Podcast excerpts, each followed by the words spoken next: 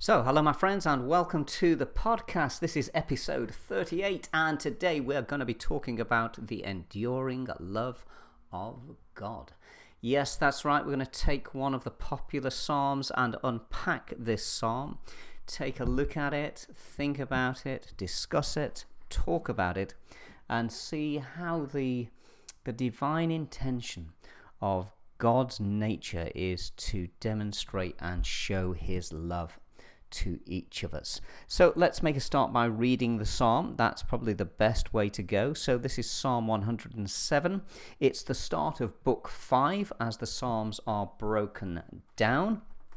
And uh, it covers 43 verses, so it's quite a psalm to read. But uh, let's sit back and enjoy this reading of Psalm 107, and then we'll spend a little bit of time talking about it together. Give thanks to the Lord, for he is good his love endures forever.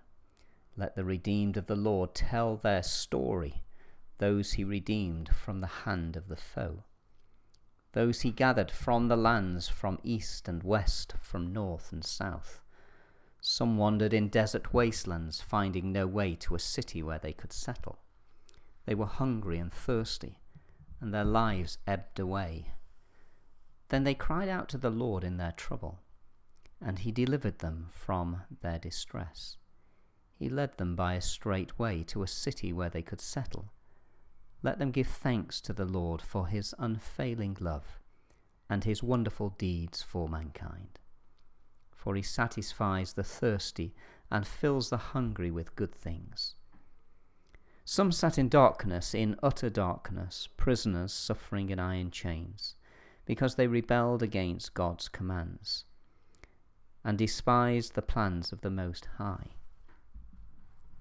So he subjected them to bitter labour. They stumbled, and there was no one to help. Then they cried to the Lord in their trouble, and he saved them from their distress. He brought them out of darkness, the utter darkness, and broke away their chains. Let them give thanks to the Lord for his unfailing love, and his wonderful deeds for mankind for he breaks down gates of bronze and cuts through bars of iron. Some became fools through their rebellious ways and suffered affliction because of their iniquities. They loathed all food and drew near the gates of death.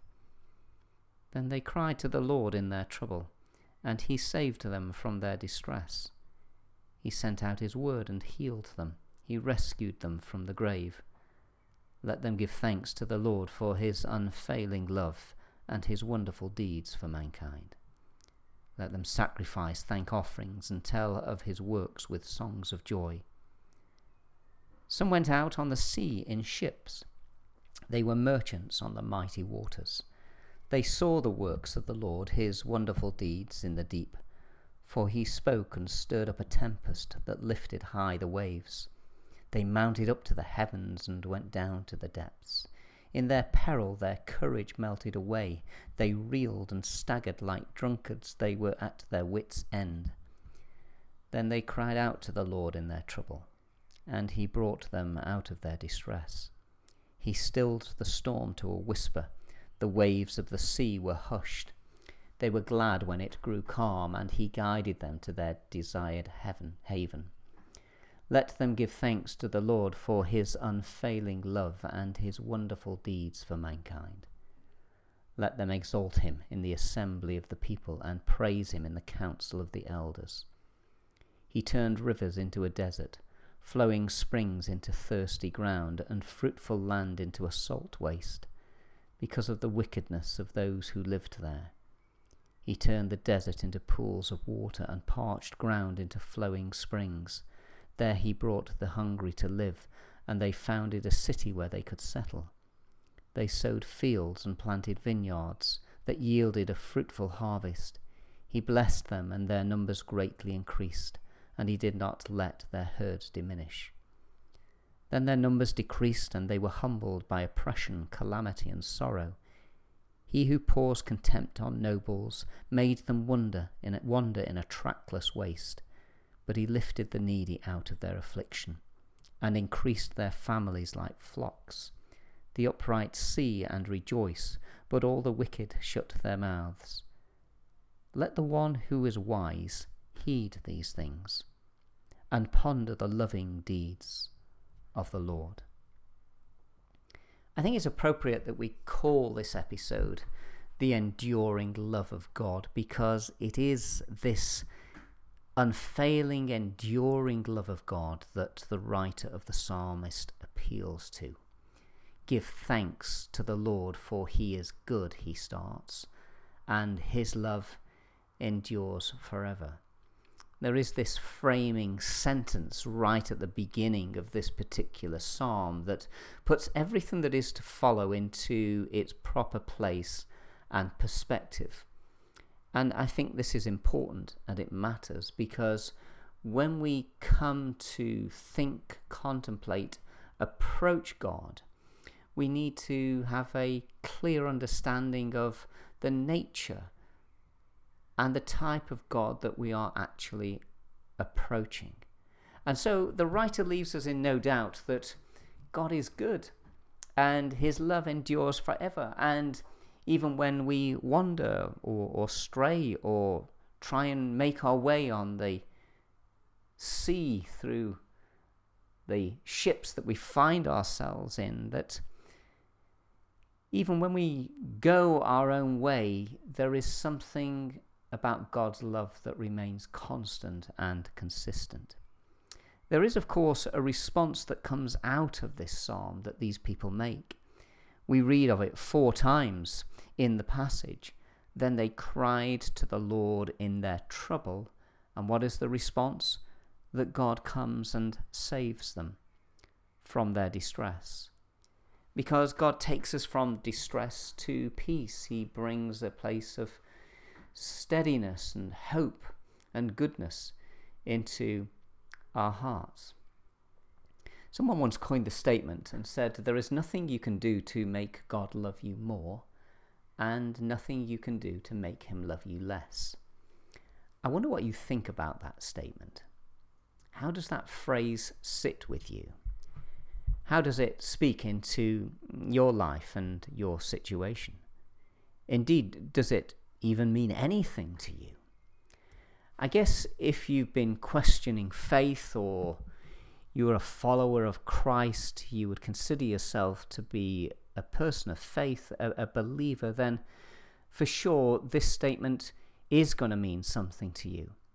Maybe if you're in that place of looking into, exploring, delving into those deeper questions of, of life and meaning and purpose and what it might all mean and where it might all lead, then equally a statement like this has value and importance because if it's true, then it changes significantly the way that we view ourselves and the way that we understand and relate to God.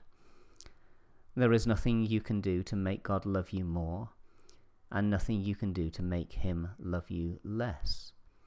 But how do we enter into that? Well, even to get to the place of putting validity in in the statement, we have, of course, made several assumptions to get into that place. We're quite deep here because the assumptions that we are making are, well, very important. We're saying, for example, assumption one, well, God exists. Otherwise, the statement has no value at all. If there is no God, then why would we even raise the question? Why would we even offer the notion that there is a God who loves us? So we're saying that God exists. The second assumption that we're making is that God expresses his intention. If the phrase is true and captures what in essence is the message of the scriptures, then equally we're saying that his intention is expressed to us in such a statement, and that his intention is embodied in this deep understanding that he loves you and loves me. God is love. The third assumption that we're making here is that God is actually upfront and personal. That we're not talking about a creator that is removed from his creation, but rather one who is engaged in and with his creation. Now, of course, thinking of the person of Christ, the embodiment of God taken in the flesh of Jesus, teaches and shows us that God indeed is upfront and personal. He comes and visits his own creation. He walks amongst us. He demonstrates his own love to us in Jesus coming to be a sacrifice for humankind in order that we might be liberated from our own sinfulness, from the power of death as it's framed in the context of resurrection and new life, and how he comes, of course, to conquer the ruling powers of evil, as shown in the embodiment of that figure in the Old and New Testament, Satan, or the devil. John, when he's writing one of his letters towards the end of the New Testament, says, It is for this reason that the Son of God has been made manifest, that is, to destroy the works of the evil one. And so God is upfront and personal, and he's upfront and personal in the person of his Son, Jesus Christ. So we make these three assumptions as we start with the psalm and go, Give thanks to the Lord, for he is good and his love endures forever. The psalm becomes a storytelling of how this enduring love manifests itself among his people. Written as it is with four distinctive strophes, they speak to us of how people wandered away, how they did their own thing, how they got themselves into difficulty, challenges, trouble, hardship, but then cry out to the Lord in their trouble, and He saves them from their distress. And it ends with an exhortation at the end of each strophe, each four point section, that we should give thanks to the Lord for his unfailing love. Not just his love, but this love which is enduring, which is unfailing. The psalmist continues with his writings by saying, Let the redeemed of the Lord tell their story, that those who he redeemed from the hand of the foe, those he gathered from the lands from east and west, from north and south, which is sort of the writer's way of saying to us that God reaches out to all people everywhere in every situation, north, south, east, and west. We're all included in God's compass. His reach extends to you and to me likewise. Now, some have said that the Psalms best understood as, as capturing the time and history of God's people as they returned from their captivity in Babylon. They'd been there for a period of 70 years. This had been prophesied by Jeremiah in his great prophecy. And after that period of time, they're released and allowed to go back into their own land. And some people say that this psalm was written out of the context of those people leaving their captivity, and that the various aspects of the psalm as they break down tell us of something of the experiences that they undertook that may well be the truth, or it's certainly one way that we could look at it. Other commentators say, well, no, the psalm has got a much broader perspective than that because what the psalm does is it reaches down into the whole of human experience, regardless of the timing or the dating of the psalm. So they would say that while the psalm is not really historical in the way that we've just explained it, but that rather it describes various incidents of human life. It tells of the perils which befall us, of the goodness of God in delivering us, and calls upon all who have experienced His care and protection to gratefully acknowledge them. It's general in its character, it reaches out into all situations and to all generations which of course allows you and me to place ourselves inside the psalm. So when we read some aspects of it that some wandered in the desert wastelands, well, we can read that metaphorically, can't we? We can read it in a different way than just literally people who wandered in the desert because We've all found ourselves wandering at times. We've all found ourselves in barren, difficult, dry, unsustainable situations where we've needed help and rescue and deliverance. And so immediately we find that the psalm has a relevance to you and to me here in 2020. It's not just something that spoke to people as it was written all those millennia ago the psalm is as relevant for the here and now as it was for them and then. The psalm also seems to be intended for use by pilgrims who have just come to Jerusalem for one of the great festivals. It, it, starts with that declaration that the redeemed of the Lord should tell their story the story of how God has acted, intervened, how he has been a present help in times of trouble, a constant companion, a guide through the navigation of the difficulties and the challenges of life, however they come to us. And of course, we all have those experiences, all in different ways at different times and different seasons. But we've all known what it is to wander in deserts. And this is where the psalmist continues as he pens this particular sort of uh, reflection on the life of God's people. Some wandered in desert wastelands, finding no way to a city where they could settle. That unrestlessness within the heart of constantly journeying, but without a true understanding of any destination in mind, can allow us to feel unsettled and not at ease with ourselves or indeed the world. It leaves us feeling hungry and thirsty as if, as the psalmist says, our lives are ebbing away, always reaching out, always trying to grasp, always trying to hold on to something, as but finding that somehow it just simply slips through our fingers. And what we read as literal for God's people at that time, well, we read as pictorial, allegorical, metaphorical for us today. The desert still drains us. The city of promise still eludes us. We can still feel unsettled in our hearts, hungry and thirsty. We put a quote on our Facebook that said this Sometimes we have to let go of what we thought life would be like and learn to find joy in the story that we're living. I wonder whether a lot of our restlessness comes because we're trying to achieve something that maybe is or indeed isn't attainable, and that all of our effort and our energy is put into that desire, that ultimate goal, which either seems to elude us or indeed, when we find it, when we attain it, doesn't deliver the level of fulfillment that we dreamed and expected that it would.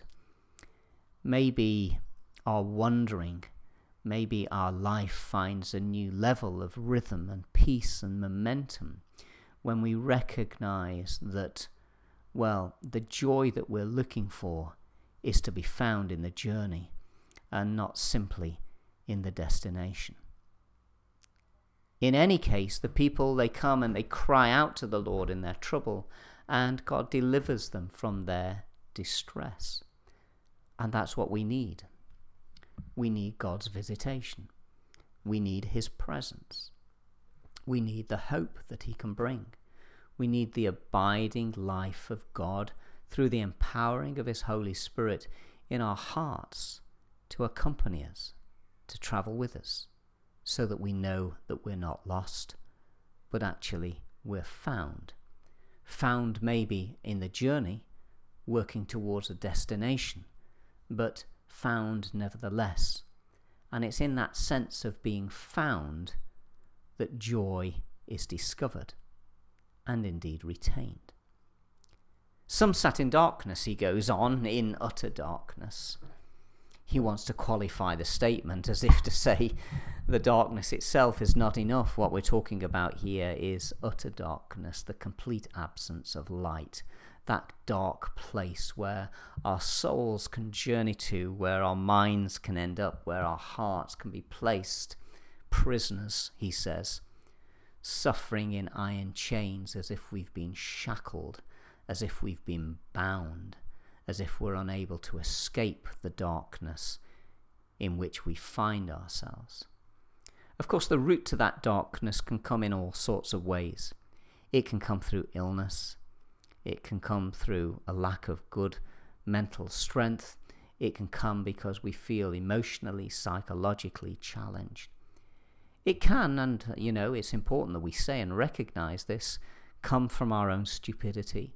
It can come because, well, we put ourselves into difficult and challenging positions that we ought not to have done, and because of that, we're paying a price for the decisions that we've made. Well, the price is going to have to be paid, but God is the God who accompanies us in those situations when we come and we cry out to Him. And maybe you find yourself in that very dark place. And maybe it's a dark place not of your own making. Maybe it's been made for you or by others. Maybe it, you are there because you're struggling with illness, whether that's physical or mental or psychological, but that place of illness brings you into that world of darkness, and there seems to be no escaping from that. The whole weight of Scripture leans towards God in God's intention for the liberation of humankind, for sure. Wherever we're working towards liberation, lifting the bondages of oppression, bringing people into the freedom that Christ desires for them, we know that we're working on the Lord's side, that we're doing God's true business. This is the message of the gospel, it is the good news. And what God intends for others, of course, He intends for you. God wants to bring light and love and hope into your heart and into mine. And it may be a journey to get to that place. And it may be making those good decisions, those positive, even if they're just small little steps along the way that help us to get to that place. All that, of course, may need to be done in the context of support from friends and family, from the advice of medical people and our GPs. All of these things are an important part of our own health and well being, but we need to be assured and understand that whatever the situation we find ourselves in, that God is with us. He brings them out of darkness, it says, the utter darkness, and he breaks away their chains. And may God break away chains in your life and in my life as we step into ever more the freedom and the light and the love that God intends for us.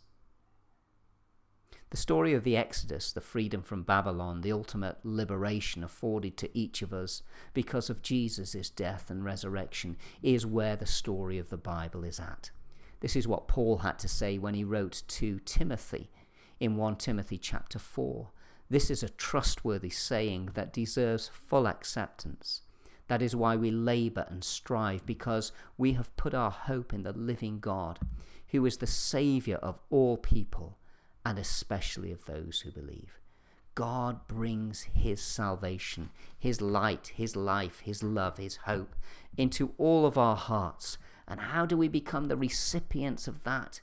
Well, we cry out to the Lord in the midst of our trouble, and He comes and He saves us from our distress. Let us give thanks to the Lord for His unfailing love and His wonderful deeds for mankind, for He breaks down gates of bronze and He cuts through bars of iron.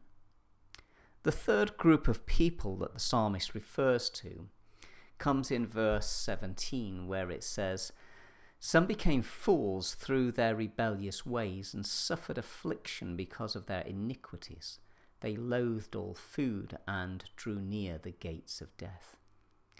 You can sort of imagine the pointing finger and the juicy gossip flowing around this group of people. We all like to think of ourselves better than others. It's those others who are the fools, the ignorant ones, the ones who are lesser than we and so the pointing finger comes into play when you get to this third category and group of people because the some who become fools are, of course, everyone and everybody else but me. That, of course, is not the way that Jesus sees it.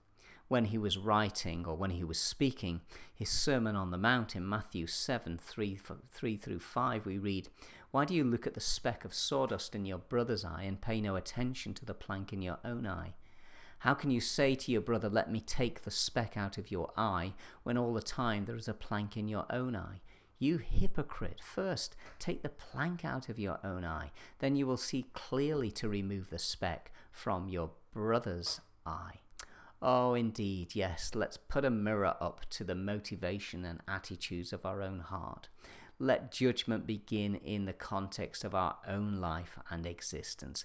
Let us remove the speck out of our own eye before we even give thought to removing the plank out of somebody else's eye, or rather removing the plank out of our own eye before we look to take the speck out of somebody else's eye.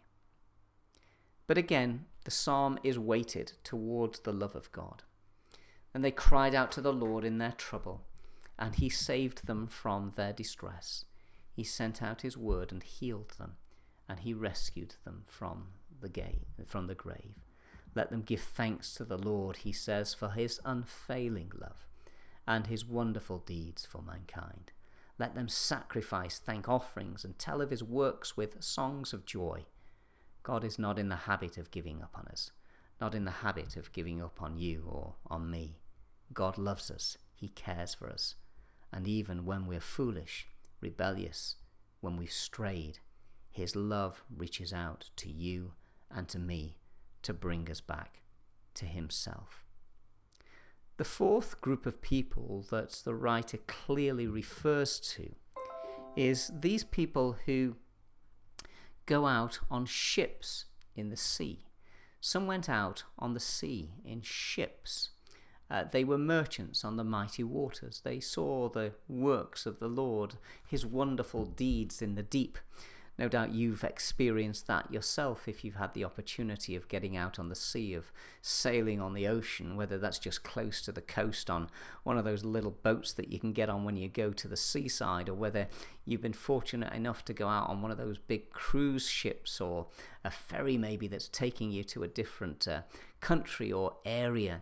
Um, there is no doubt, is there, that when you look at the ocean, you see the works of the Lord, his wonderful deeds in the deep. The mystery and the wonder of God speaks to us through His creation. We're left in no doubt as to there is a plan and a purpose behind all of this. This is what the Bible wants to make clear to you and to me. For he spoke and stirred up a tempest that lifted high the waves. They mounted up to the heavens and went down to the depths. In their peril, their courage melted away don't know whether you've ever been in one of those situations when you've been out on the on the water and all of a sudden the weather has turned and very quickly those waves that were nice and calm turn into something which is stronger, a bit more fearful, uh, more aggressive looking, and uh, you can imagine that if you were just out in a fragile wooden vessel, which these people would have been in those days, out there on the ocean and one of those storms really whipped up, you can imagine the level of fear that you must have experienced as this ship goes up to the heavens one minute and then down into the depths the next, up to the heavens and down into the depths, and you're going up and down and forwards and backwards and sideways in their peril, their courage melted away. They reeled and staggered like drunkards, and they were at their wits' end because they were left to the peril of the sea. And again, outside of the wonder and mystery and beauty and majesty that there is in the ocean, once it turns, my, my, the fear and the terror that that brings into your heart and into your life. It was in their peril that their courage melted away. And maybe you found yourself in a situation in life like that where the fear and the terror has been so palpable that any courage that you had, you just feel that it's been completely lost, that it has ebbed away. In ancient Eastern culture, and indeed in the Old Testament, the sea was associated with chaos and darkness. It's no wonder then that the psalmist would write about it in this particular way, to give us that understanding of how life can be chaotic, confusing, fearful, dreadful. And there we are, out on a ship making our way through the world to discover that we're being tossed around like a little dinghy in the ocean, and the overriding emotion that we feel is one of fear and panic and worry. Then they cried out to the Lord in their trouble, he says, and he brought them out of their distress. He stilled the storm to a whisper. The waves of the sea were hushed. They were glad when it grew calm, and he guided them to their desired haven. God is in the business of speaking calm into the storms of our lives. God is in the business of not abandoning, abandoning us in the midst of those situations. Oh, yeah, we may not have all the answers. In fact, we may have more questions than we'd ever get answers for. But that doesn't mean that we can't sense God with us, His presence amongst us, His reality here it doesn't mean that we can't draw on the recognition and the truth that Christ stepped in and experienced this broken world with us. God manifests himself amongst us, and he understands and knows and recognizes our pain, our fear, and our worry. And he can speak peace and he can speak calm into the storm. And so this psalm comes to remind us that God loves us, comes to remind us that however we may find ourselves wandering, lonely, isolated, that He is but one cry away, one heartfelt cry away. They cried to the Lord in their trouble, and He brought them out of their distress. And maybe that's where your cry my cry needs to be today. That cry to God that He would come to us. The psalm finishes in this way it finishes by saying, Let the one who is wise heed these things and ponder the loving deeds of the Lord. I trust that we'll all take a little bit of time to ponder this psalm, Psalm 107 to think about what's been written here and how it's been written, to consider how it's been presented down through the generations, in order that we might find that sense of comfort and peace and strength through it. That's my prayer for you today as you listen to this. It's the prayer I pray for my own heart. May we each be wise. May we heed these things. And may we ponder the loving deeds of the Lord, because he is the heavenly Father of each as we call upon his name, and he comes to bring his peace and love, that enduring love of God, into your heart and into mine. It's a wonderful psalm, is Psalm 107. I trust that it'll bring you joy, peace, and courage as you ponder and think upon it. Well, this has been episode 38 of the podcast, The Enduring Love of God. And so, until next time, I trust that grace and peace will be with you.